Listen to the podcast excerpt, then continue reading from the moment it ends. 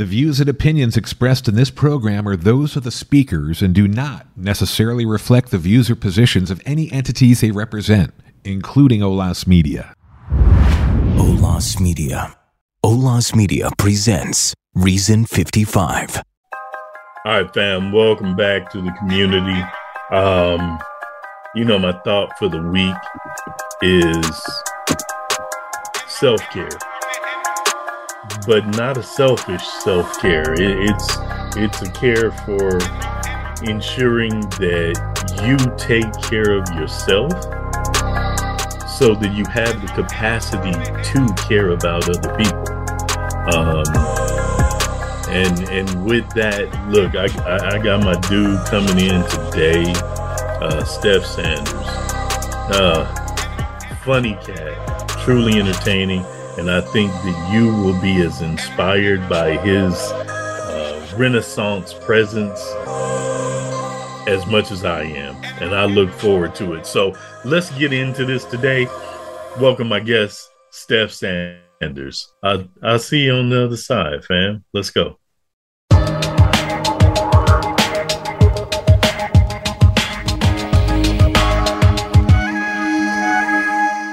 Olas Media presents Reason 55.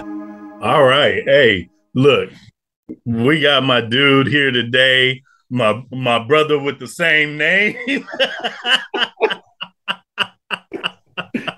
okay, you senior, I'm junior. it's my dad. It's my dad. hey, look, y'all. I got my dude Steph Sanders here today. Uh comedian, uh an entrepreneur, an educator. This dude is an actor. Wait, oh, that's how we met. that's how we met. Yeah, yeah. And right. look, I, I just want to thank you for being here with me today, Steph, brother. It is an absolute blessing, man. I'm happy to see you again. Um, obviously the last time I, it was at one of your shows, man. Right, right, my show. Um, but here, here, man, it's good to be seen. everybody, everybody dropping, man. It's good to be seen, brother. I'm glad to be here. Well, let's do this, man. Why don't you just give everybody just a quick rundown of who you are, what you do? Wow. Hey, well, it won't be quick but and then we're gonna get into this. Uh, well, my mom used to say, "Jack of all trades, master of none." I'm doing, I do everything from. Uh, I first like to say I, my my two equal passions are entertainment and education. So uh, anything I do through one funnels the other and fuels the other. So uh, my acting and comedy will fuel. Uh, I'm taping a special, by the way, in February, March for Amazon Prime, Netflix, which will fuel opening me a school. So uh, that's why I, my passion is education, and my passion is entertainment and comedy. Uh, Off the Change Productions is my productions, which houses everything. Uh, Barely Tall Enough Comedy Tour. Uh, my real estate, um, HMR Property um, Solutions, real estate company. Uh, and yeah, I'm an educator of all fronts, uh, associate superintendent and a director of special education. I've been a principal the last 11 years, uh, educated for 16, and I've been in comedy 17 and acting for 25. So, you know. My man.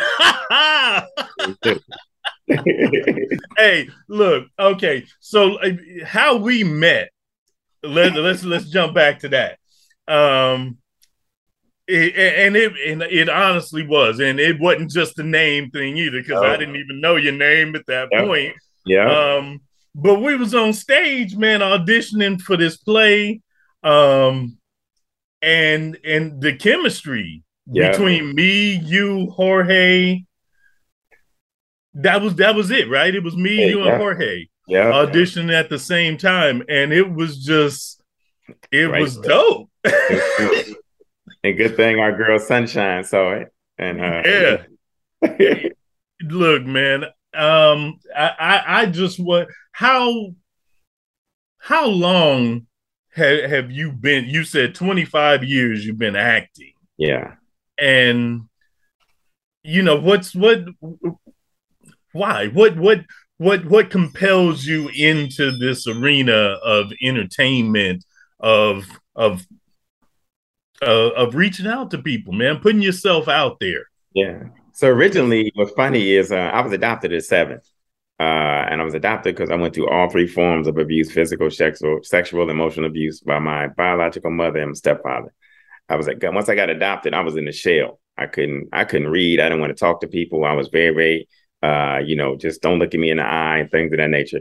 My parents at that time put me in everything. They wanted to open me up. So all performing arts, I was in dance, contemporary, ballet, jazz, all of the hip hop dance, uh, even tap. Uh, played I played 13 instruments. Um, I went into uh, yeah, all brass and all brass and keyboard. Um, but I went into then I got into acting, performing arts. Was on a, a kid actor show you might remember called Zoom. Um, and then from there, you know, uh, my my parents just just got me out of my shell. And what I used to do was to make friends at schools. Um, I would remember, uh, memorize all of the Richard Pryor, uh, George Kirby, Moms Mabley, um, all the records my parents listened to, uh, Bill Cosby, all of those things without the curse words and do them at school. And so um, that's how we were cool in class. The teacher would give me the last 10 minutes, five minutes. So I was doing sets at age, you know, 9, 10, 11 in class. So it's, it's truly, truly is in the blood at this point, man. Yeah, yeah. And, it shows through, man. I, I got to give it to you. The the comedy routines. Well, first off, the the performance on stage, man. That that just it inspired me, and and you made it infinitely easier for me to come out of my shell right. up there, man. It, it, it was. Yeah, like we said, talked about that. We we did that for uh, each other. It was like it was yeah we had that real t- connection where it was like we we could make each other feel vulnerable and do that uh yeah even even when we had scenes that weren't together i was not even as vulnerable as i was when i was with you in scenes so i i felt it immediately so i knew it Man, brother, yeah. hey, I, I just want to thank you, man. I I I wish I wish we had done a little more recording of that. Of course, you know, my mom sitting out in the audience with her camera, and I'm like, Mom, you can't oh, yeah. you know, Mama go record. Ain't nobody gonna stop me. You know, Mama recording it. She's showing everybody on everywhere. Yeah, but they, but it was dope, man. It was dope. Um, but okay, the this off the chain, man. How? First off, how you come up with the name? And so, interesting enough, so the joke I do on stage is about my uncle Marvin not pronouncing words right. Yeah. Instead of off the chain, he say off the change and yada yada. That's on the stage. However, to be honest with you, um, uh, my my best friend, who is um, also my daughter's mom, I'm her mom is like my mother in law, even though we were never married. Um, she's um, straight from Texas, Tyler, Texas, and she don't say no words right, no words with it she saw my my comedy and she said, "Boy, you off the change. You off the change." I said, "You mean off the change, Miss Carolyn?" She said, "That's what I tried to say, but I'm saying it right." But I just you know, blah blah blah. So it's so funny that I said I got to take it. And so she said, "Yeah, use that on stage." And so she gave me a whole bunch of other ones that she says that she really thinks she's saying right. But anyway, that that molded into the Uncle Marvin and everything of that nature. So, uh, but I put everything under that umbrella because it became a podcast. It became uh, my foodie channel. Um, I'm a foodie, so I do eating with Steph Sanders, and yeah. that as well. So I put everything under that umbrella off the change, and it just organically grew from there. I didn't have any thoughts about what it would be at first, and now everybody was just like, "You should put everything under off the change." Even my tour is barely tall enough tours under off the change. So that's dope. That's dope. Yeah. Okay, so the food. Look, it's obvious that your boy like eating, man. So, what's the what's the best grub spot in Sacramento Ooh. that you have found? So yeah, I'd have to go uh, genres of food. So for instance, like uh, sushi is Kru. Um, some high uh, hawks is fantastic. Wait, then, wait, what was Hawks? Hawks is in Roseville. Okay. Uh, they also have a Hawks Provisions on uh, Alhambra and Stockton, which is okay. fantastic. Um, and then let's go um, Italian. Um, have to be. Um, it's a place on Folsom. I give you a name. Lady, you asked me too quick. Indian oven. uh, Indian oven in Burma is my favorite Indian food. Okay. Thai food, Bangkok Garden. Okay. Um, so yeah, listen, I have I, I got collections of lists on Yelp. As a matter of fact, so I am an elite Yelper. Let me put that out there. Elite Yelp. Right. So it's on you go to my page, Steph Sanders, you'll see elite status, and they have all my collections of places on there. I just ate uh and Sacramento's one thing, and it's great and fantastic, some hidden gems. But I went yeah. to number one foodie place, Portland, um, two weeks ago. And it is uh it's all that they say, man. Uh really? It's yes. I ate a number one restaurant in, uh, now in Esquire magazine, owned by a brother called Kann. It's Haitian food, Haitian fine dining. Uh huh. Best Haitian food, best food I've had, and probably my top five meals in my life. Oh, you kidding me? Yep. Kann. Yeah. How, how do you spell it? K A N N. K A N N in yeah. Portland, huh? In okay. Portland. Yeah. It's an Esquire magazine. Road trip. Yeah, yeah. You got brother, I, and I go with you. Let's go. yeah, I did shows out there, but I only had one show, and I did eight meals. So I, I went out there. For- Wait, how you fit eight meals in on one? One? Man, people love going places with me because I'm the ultimate planner. So like I do breakfast, brunch, uh, late afternoon, uh, late late lunch, and then dinner each day for two days. Wait, come on, Steph. Man, you are fit. How do you eat that much? I got the metabolism of a third grader. My metabolism is a gift and a curse. But, That's um, a blessing, man. That's yeah. a blessing. Yeah. So, okay, speaking of third graders, what's the youngest grade you've ever taught? And I've gone down to kindergartners, but God bless them. It's kinder, it's a special place in heaven for kindergarten teachers. I can't do it.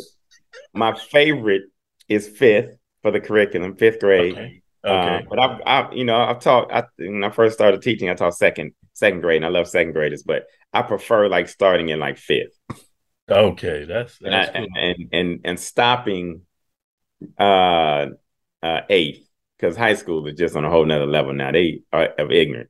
Yeah. I like leading the school, but I don't like teaching them no more. I like leading. but they on a whole nother level of they. I was like, man, they they do things and say things and, and that we never even thought about. Oh yeah, oh yeah, man. I got a a, a nine year old granddaughter, man. That she says things, and I and I just have to look over my shoulder, like, dude, where you get this from? Right, I, right. I'm I'm I'm almost 60 mm-hmm. and that's yeah. We were driving, we were driving past a restaurant, and it was called Popular. She looks over. I looked over too, and you know, you just look around when you're not driving, and it didn't. It registered, but it didn't process. Right. The parking lot was empty. She says, "That's funny." Restaurant's called Popular, but ain't nobody there. Nobody there.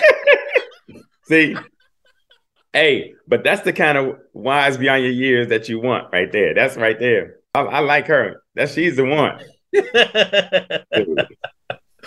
now, I, I, remember one time. I think we were we were backstage or something, man, and we were, or maybe it was during rehearsal. I don't know, but mm-hmm.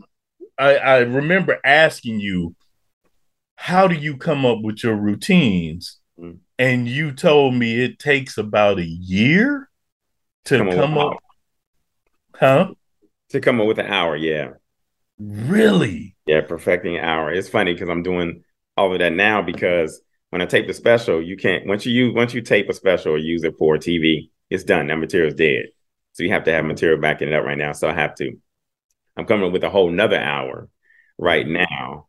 Um, and you know, I, I have actually about it uh, on stage and headlining, I do about an hour 25, hour 30. Um, and then I, uh, so they only want you to do an hour, but I always go over. Anyway, uh, so I, I can, I, I'm coming up with a whole another hour now. So I want to actually have two hours where I can just tape a spe- another special and then back into that. And I can just have the other hour where I tour. Yeah.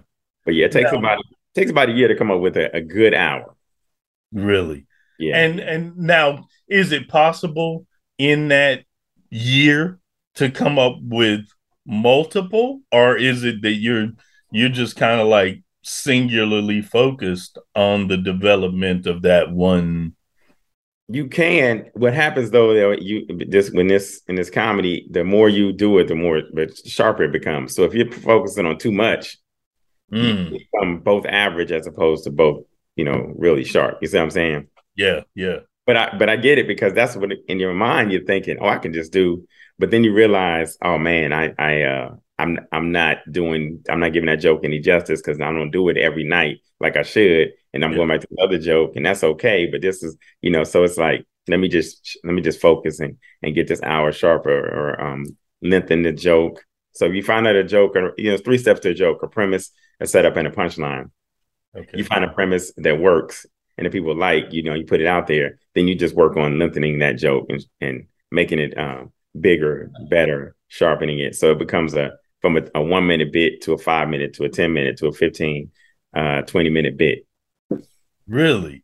Yeah. So it, it's almost like you you do a, a, a maybe a, a in in layman's terms like test to yeah. see if something will roll. Yeah, yeah. I always my my my method. Everybody has their own method. My method is so I always will, um, because I get bored easily. So I always do new material. A lot of people don't like doing new material. They like doing the tried and true.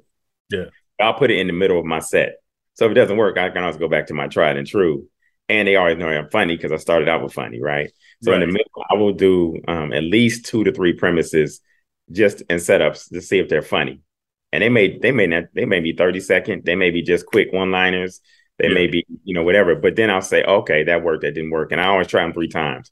If they work the, the two out of three times or, you know, three times, then they're good. If they don't work, if they only work once, I don't I don't keep it. So Okay, man. so it's like it it's it's legitimately real work. Yes. It's, it's not just standing up there being a wise a wise guy no, we make it we make it look like uh, people make it look like that, but it is actually work. It is actually work. People think, you know, it's, it's funny you just said that because um, there's this thing now in the comedy community that a lot of internet comedians who don't do they do social media um, comedy, not stand up really. They um, now have messed it up for stand ups because now crowds want crowds was just want to hear crowd work, what we call crowd work, and that is like you say, just being a wise wise guy or just talking. you know, saying stuff to the audience or talking about each person in the audience or whatever. Yeah. And not, not coming up with any jokes.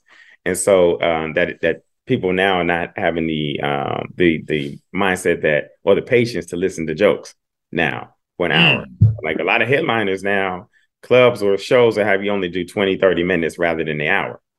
Now they pay you the same amount, and it's cool. That's cool. But we're used to doing an hour. Yeah.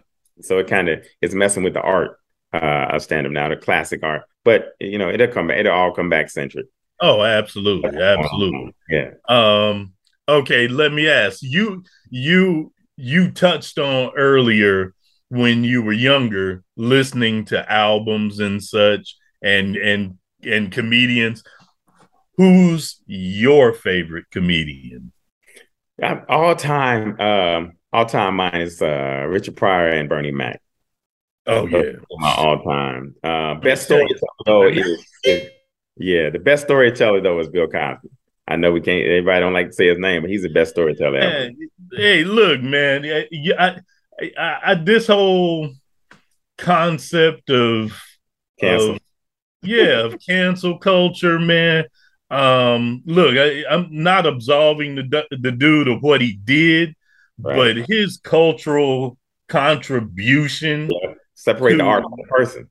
Yeah, and, and look, man, I I grew up watching the Cosby Show and right. and listening to Bill Cosby, yeah. and the dude actually look. There were things that he said that were, you know, he was the the the clean mm-hmm. he was the clean introduction to reality of living black in America. Yeah. Yeah. And yeah. I uh, you know that that that helped me realize that I wasn't crazy. I wasn't the you know, I, I wasn't the only cat that was experiencing, uh, seeing and experiencing some of this stuff. So yeah, I, okay, like I said, not absolving the dude of his creepy behavior, right. his criminal behavior, or whatever. That, but the stuff that he did as entertainment, yeah. that he did as contributions to the culture of America and to the world, man, y'all, I'm a, I'm gonna keep listening to Michael Jackson. Right crazy as R. Kelly, as Kelly is, his music was dope, and and I know that's gonna, you know, it's gonna cause some people to probably send JC some hate mail about me, but I. But it's so I, many people that we could just name, and it, again, we can't pick and choose to say, okay, we're not we're gonna cancel this person and not that person because everybody's done something. Like they talk about Elvis. Elvis yes married to a 14 year old, but nobody's talking about that. They still, uh, you know, whatever. So it, it's like you can't pick and choose. And again, I separate the art and their contribution, like you said, from yeah. the person. Because, exactly. And I always say, man, I, you know, I'd hate to be, uh, I'm so, I'm so glad I'm not one of these perfect people that's judging because, uh, I, I, like, nobody's perfect. I can't believe people go that far. I'm like, come on, man. We all have been delivered for something or waiting to be delivered from something. So you tripping on somebody else's. Come on, it's ridiculous. But yeah, he's he's the best storyteller ever. Uh, I I listen to you know you I listen to now and see his uh his specials and he did a 30 minute bit on going to the dentist. Like that's crazy. That's brilliant, you know, and just because it's something we all we all have done. Yeah. think about, but just how funny he made just going to the dentist and just you know crazy things like that. So that's yeah. wild, man. Okay, contemporary version. Man, best, so best. right now. Man. So uh my my good friend, rest in peace, David Arnold just passed away is one of my favorites. Mm. Uh, uh said entertainer early said uh Chris Rock and, and Chris Rock and Dave Chappelle um yeah. the goats for me. And then uh again, rest in peace. I was his opener, Patrice O'Neal. Oh man. Faves and uh, I, you know, had opportunity to be his um, opener for two years, and so that was that was just insane to be around him and uh, hear that comedy every night. So yeah, yeah, man. Okay, rising stars that that I because I I've been to a couple to, of your shows, brother, and I see you bringing some cats along. Yeah, that I I I'm sitting in the audience trying not to be who I am and laughing yeah. my butt off. Yeah, but who who are some rising stars that you've seen that that you that you just like yeah this this person this Man, person.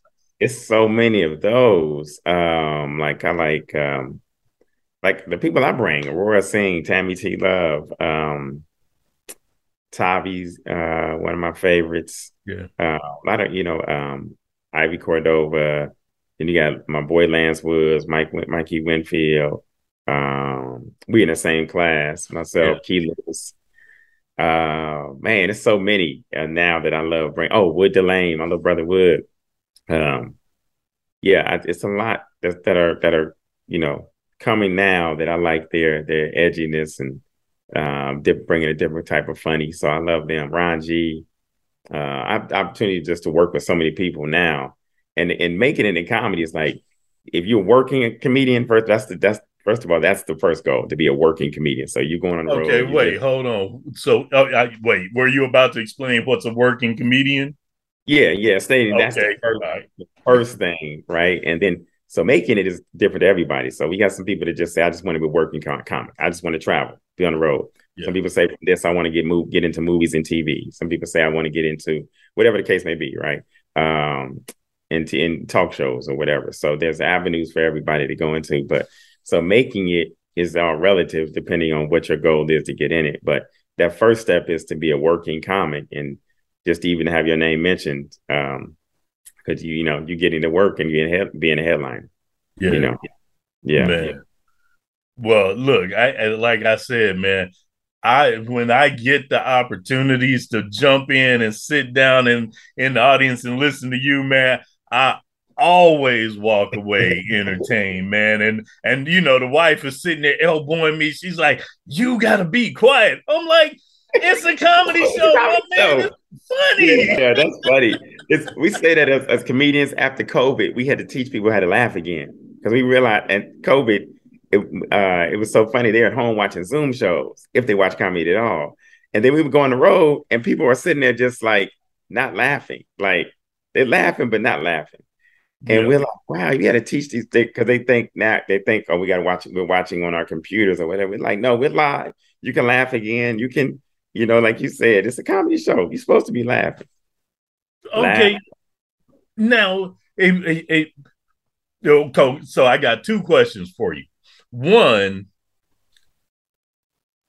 how does this these these this this apparent inability to deal with comedy the recognition that these are jokes people. And I look they may be hitting close to home but i find those are the kind of you know jokes yeah. that that land. But these people that are being seriously offended yeah. how does that how does that impact you know your arena man? How, how are it comedians is. dealing with that? How are you dealing with it well, a couple things, you know, um, you you always have to write, try to try to write not to offend anybody, but to um, uh, kind of awaken some sense in, sense in people. And mm-hmm. and also we have this thing. We're fighting this. It's, it's this thing like everybody has this thing of now. I'm um I should be valid. My feelings have to be validated. I should be validated. So yeah. um my identity should be validated, whatever I want that to be, and so forth and my anx- I mean, I'm anxious. I mean, I'm uh, my anxiety has to be validated, and we're on stage like, okay, we fill all that, but we can't validate all seventeen thousand of y'all in, in the arena or five hundred in the comedy club. But yeah. and plus, we're just telling our story. If it offended you, I'm sorry. It wasn't about offending offending you, but I'm telling you, uh, we are the social comics, social commentary for the world. Absolutely. So we tell our stories or through you know there's different types of comic topical observational so forth and so on. And so those topical and observational comics like myself yeah. we have to now like tread lightly. So there's certain states i won't do certain jokes. Certain cities i won't really? do certain, yeah and there's certain places that take kindly more to jokes i do than others. And so it's um, a very interesting time. And and so you you know even like they went in, a lot went into my my team and I was like, where are you gonna take your special? And I said, definitely California because it's more centric right now. Because if I go somewhere else, uh, I'm from Dayton, Ohio. I go to Ohio, it's it's so um, split in in in Ohio, and the South is a lot more open. However, I'm not from the South, but and they they uh, they tend to not be um, as offended so easily. But yeah. it's just, it's really a trip right now, and and you just really have to just kind of take it on you know with a, a grain of salt and say some nights going to be better than others. Um. But what you're used to killing sometimes and places that you're used to just doing so well, you're not anymore as much because they're like, or we don't like that anymore, you know. But I do. Then there's comics who, and I and I love them for being so brave. They they don't give a damn and like walking audiences. So you know, Corey Holcomb, he said, 10 people don't walk on my show. I didn't do my job. Patrice O'Neal used to be that, do that. Uh, yeah. Paul Mooney was like that, you know, yeah. and they don't, you know, just they're not giving in to this fragility of people's feelings and yeah, like and and the thoughts and whatever. And plus, people have to get over it, man. You know, it's like we got to get back. So you know how stuff changes. It always goes one way, all the way to the right or left, and it comes back centric. And that's yeah. what this is going to happen. But people have to, you know, get over it, man. This people are going to say things that offend you. Okay, Get a good therapist, and you'll be all right. well, we we're gonna get back to that therapist point, but it, it, you talk about your about our society. Mm-hmm. Does your comedy how are do, I'm assuming it does. Does comedy play into the way you engage with young people? Does it it does it help? Does it hurt? Do you not utilize it, or is it a skill set? That's that's funny you say that. So I typically, if so, you told anybody that any students that interacted with me and told them I, I was a comedian, they probably look at you like you're crazy. Like, not Dr. Sanders. He don't play, you know, because I'm much more. I'm not. I'm not say serious and stern there, but I'm just more about business and yeah. and I let them kind of be the comics. Which the they are, or yeah, they think they are. I let the kids because you know sometimes they'll give me material or, or you know whatever, but I let them be the comics, and only did that because not because I didn't want to show kids you could be funny and so forth, but being a black uh, educational leader, there's only a few of us I never wanted to be seen as a, a clown or give them a reason. Um, the the um, the the masses do to to give me a reason not to uh, promote me and not to give me a school or make me a superintendent. Oh, he's just a joke. He's just a jokey joke. They only get along with him because he's funny and blah blah blah. As opposed to I want them to see my professional prowess, and then you know that's just on the side. But yeah, I don't. Uh, so that was my reasoning for it. Yeah. Okay. All right. Yeah, and and look, when I found that out about you about being an educator and a super superintendent principal, man, I was like, oh man, yeah, because I, I, mean, we like I said, we met on stage, and and it was just like. I dig, dude. He's got a cool vibe. And then when I found out it was Dr. Sanders, I was like, Oh, yeah. we we got multiple multiple layers under here. Right, right, right, right. Yeah. Yeah, yeah, and that's the thing. I like just putting that hat on to the side, whatever, and I'll put that hat on when I leave. But yeah, I uh, typically just do that. But I do want to, it's like for instance, I said I want to school my own school, and I want to bring back performing arts in schools. Oh, uh, my man! I, I, would teach, you know, a comedy class and, a, and an acting class, and bring you in. That's what I want to do. Bring and and for the community and so forth and, and bring that back music all those things because i think it made a lot more well-rounded people first of all too and people that did that and do that they have a much more uh, they're able to adjust and adapt to the world um, better for some yeah. for whatever reason but there is there is study and research behind it. But now these kids that don't do anything it's yeah. like you know if you're not good at school or gaming what you do? Yeah. You know? Yeah.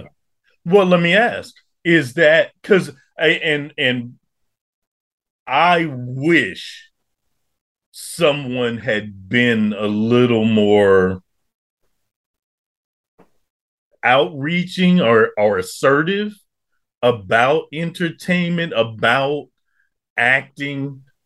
Um, when I was younger, do you do you believe that that was kind of like therapy?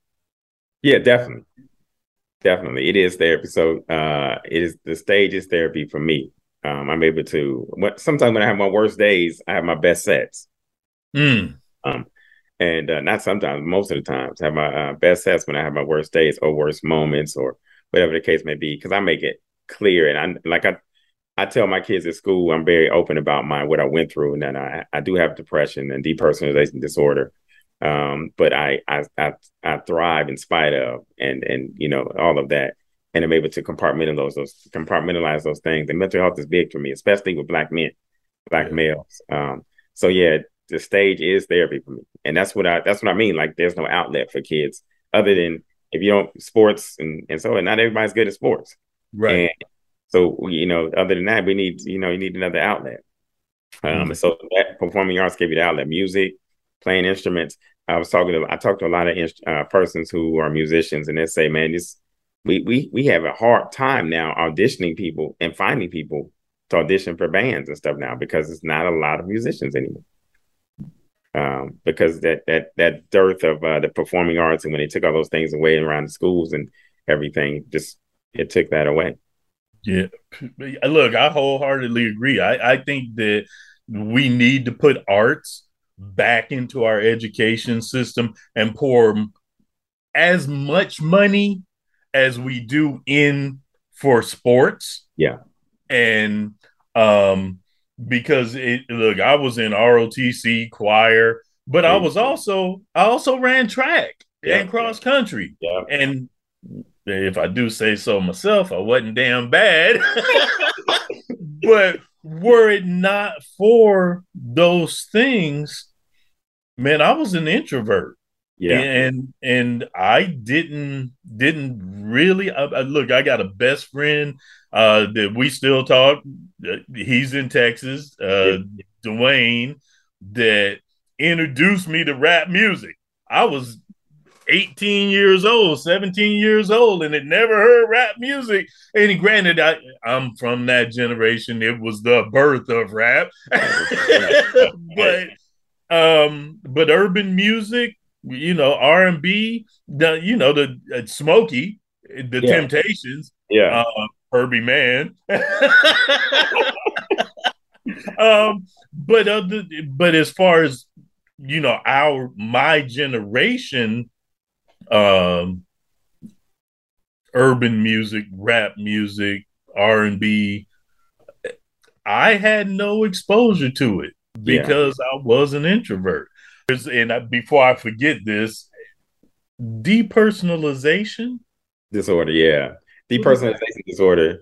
Uh, that's where if you suffer trauma in your life, what you do is your subconscious now sets that up so that any triggers um, that even uh, remotely um, simulates anything you went through, you'll cut them off. So like it, it, it's depersonalization basically affects relationships, either you know um, opposite sex relationships or even like friend relationships. So for instance, let's say I'm with a, I'm with a young lady and we're dating and everything's going well, and she um she for instance my trigger um was let's just say um eating eating eating certain foods because that's when I used to get the worst whoopings or the worst abuse when I didn't eat the food or when they, I didn't like the food and so forth. And so she makes those foods.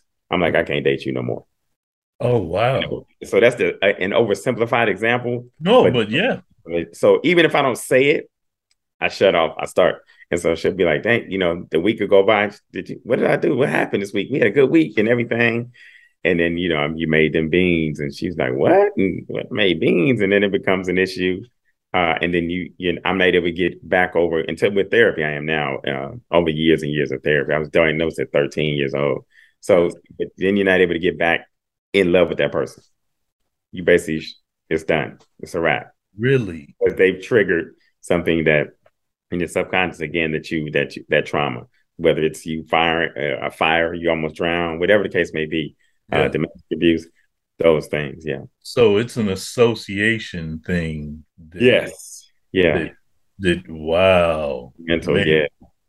And it's not the, the, hard part about it is it's it's automatic. It's, it's what your subconscious does, not what you're conscious of doing. So it's, it's hard for you to even. But you got to recognize it's coming. So now what therapy therapy does is helps you recognize it's coming, or to, and then say coping with that that one particular instance and saying I'm safe you yeah. know, I'm, you know, whatever, and then moving on. But but it's but it, in therapy, you are you learn to recognize it. Exactly. Exactly. Wow. Yeah. Man. Okay. So therapy, mm-hmm. especially for brothers, because look, I got a, a regular Friday appointment. Mine too. Um, Mine, Monday and Thursday. Mm-hmm. How? Why? Why don't black men, more black men? Let me let me rephrase that. Why don't more black men recognize not just the value, but hell, the need for it? Because if you're a black man in America, yeah, you've been through some mess, and you are are you going through some mess? Yeah well, why?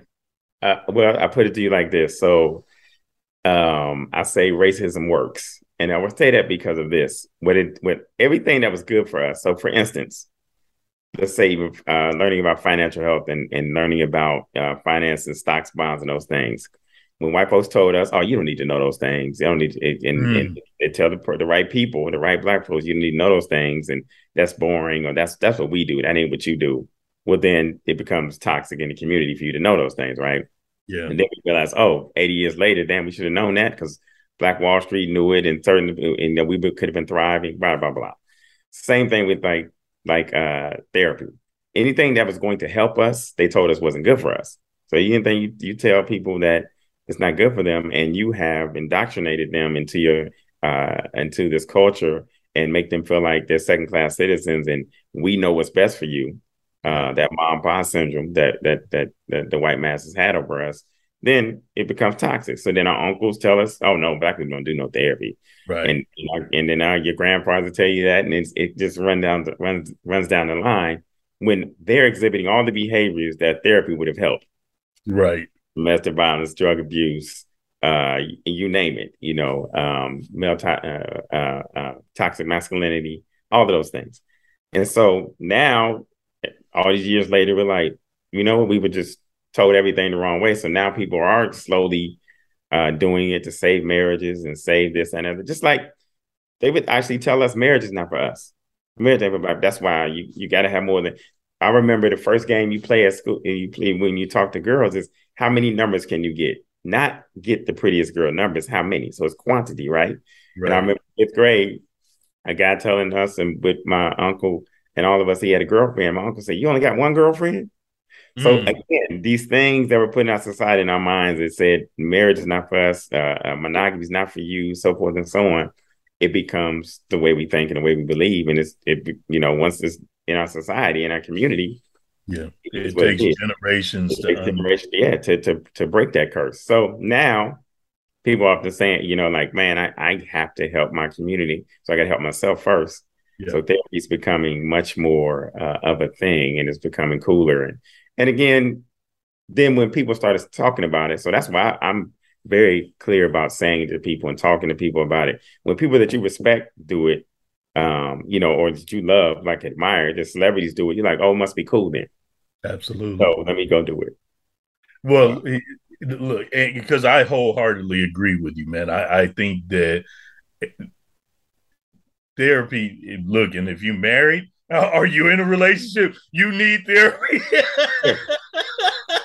um, but I also see our younger generation less constrained by the the that societal stigma about expressing their emotions yes um how how, how how has that affected education um, in, in, your eyes? Have, have, you seen?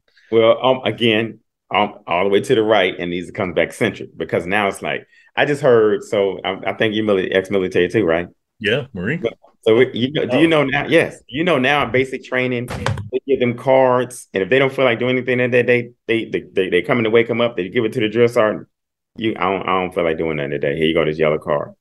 Yeah. So that's when I heard that, I was like, you've got to be kidding me. So it's um it's almost too crazy now. So just like in school, um, you know, a girl come eh, they come to school and they'll be like, you know what, my anxiety's acting up today because I just I just stay in here. I don't want to go to math. Mm. So it's like, yeah, we get it.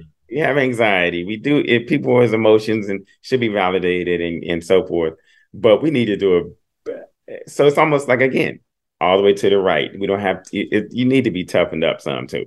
And it yeah. was okay to have tough love to say fight through something, um, to have resilience and grit because now it's not even have it anymore. People quit and still get a trophy for the team, and you know, yeah, not, this participation stuff, man. Like it's I'm like sorry. and say what they will, you know, they try to say, "Oh, you that's old school, whatever." There is something some merit to it because a lot of us uh, when we didn't get one, we worked harder to get one. Absolutely. Now, I'm going to get one, so like I say the example in class, if I know I'm going to get, I'm going to pass a class, whether I do F work or A work, why would I do A work? Why would I do? Yeah. Because you know now, and then you get to tenth grade, and and uh, then they decided the Common Core standards came about because a person was graduating college and they were going to these businesses and, and they couldn't do anything that the degree said they should be able to do. Right. So the CEOs were like, "What? What's going on?" They find out again. I think you heard that in in California, if you graduated from a high school with a high school diploma back to up to 2014, you really graduated with an eighth grade education. That's how huh? behind. Yes, that's how behind it was. And so now, uh, uh, people aren't fighting. There's no grit, determination to get better and to to fight through things. So like now my 10th graders and 11th graders are reading at second, third grade levels. And these aren't kids in special education. These are just general education kids. So they passed along. You get, yep, you get to pass. Yep, go ahead. All your anxiety, oh, keep going, keep going, whatever. So then you 10th, 11th grade, you can't read the application. You can't, uh, you looking at me like, well, when I, I wasn't getting football scholarship, I'm hurt now. And I can't, these are, and this is not some of the kids, this is most of the kids. This was really scaring me right now because uh, they they really cannot. They're functionally illiterate, and so, but it was because we didn't we coddled them. We didn't make them do anything. They, they don't teach cursive anymore. They don't teach grammar. There's nothing they have to know. It's like, yeah, just do this and keep going. Yeah. So I mean, what? How how do we? Excuse me.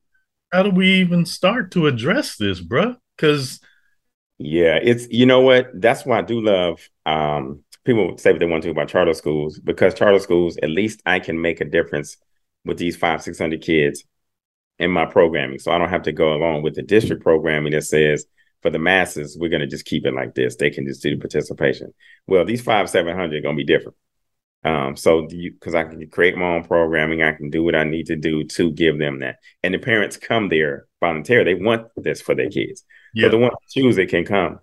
And so that's but basically until um, the powers that be say in in all these superintendents and, and programs around the world, which I know a few, a couple, but it's the problem is so large. Yeah. Uh, and even we have the teacher shortage. We have the teacher the teacher prep programs, which are terrible now because they try to churn them out quickly to get to deal with the shortage. The and you got teachers that really, you know, can't can't do anything. I I have math teachers that tell me with master's degrees, they say I can't I can't teach this math.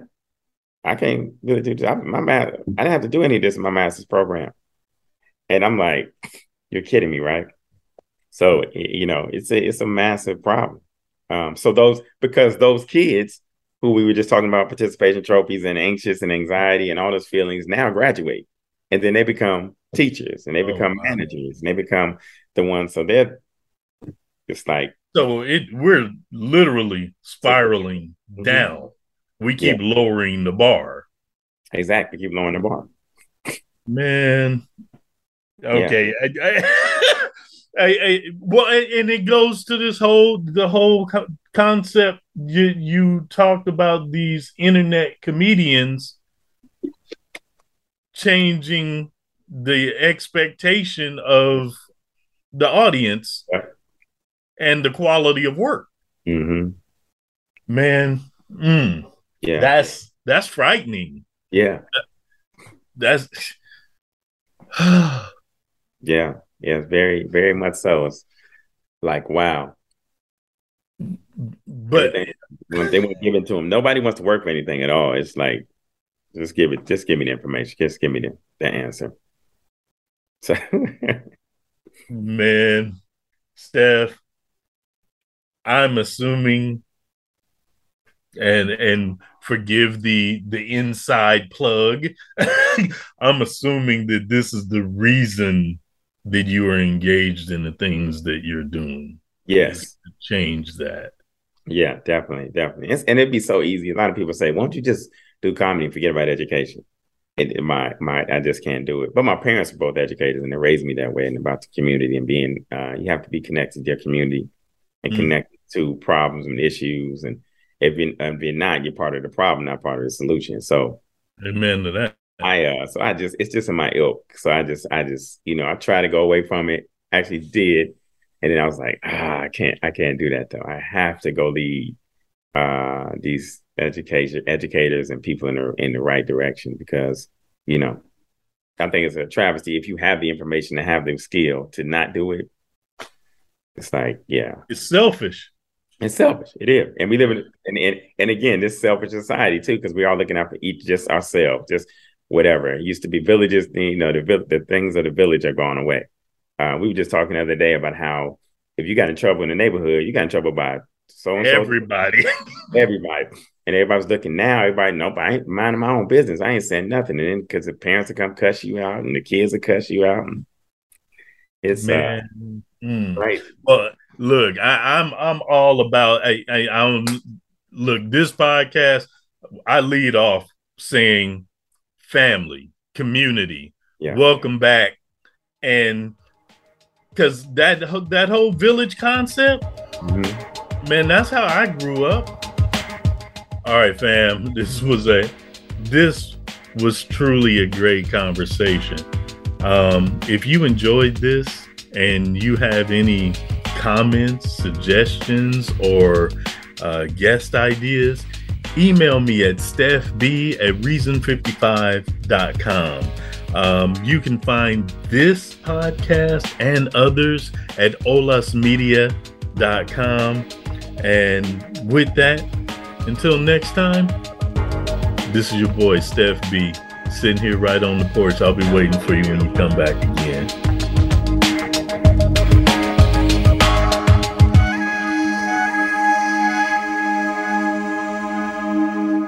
Olas Media presents Reason 55.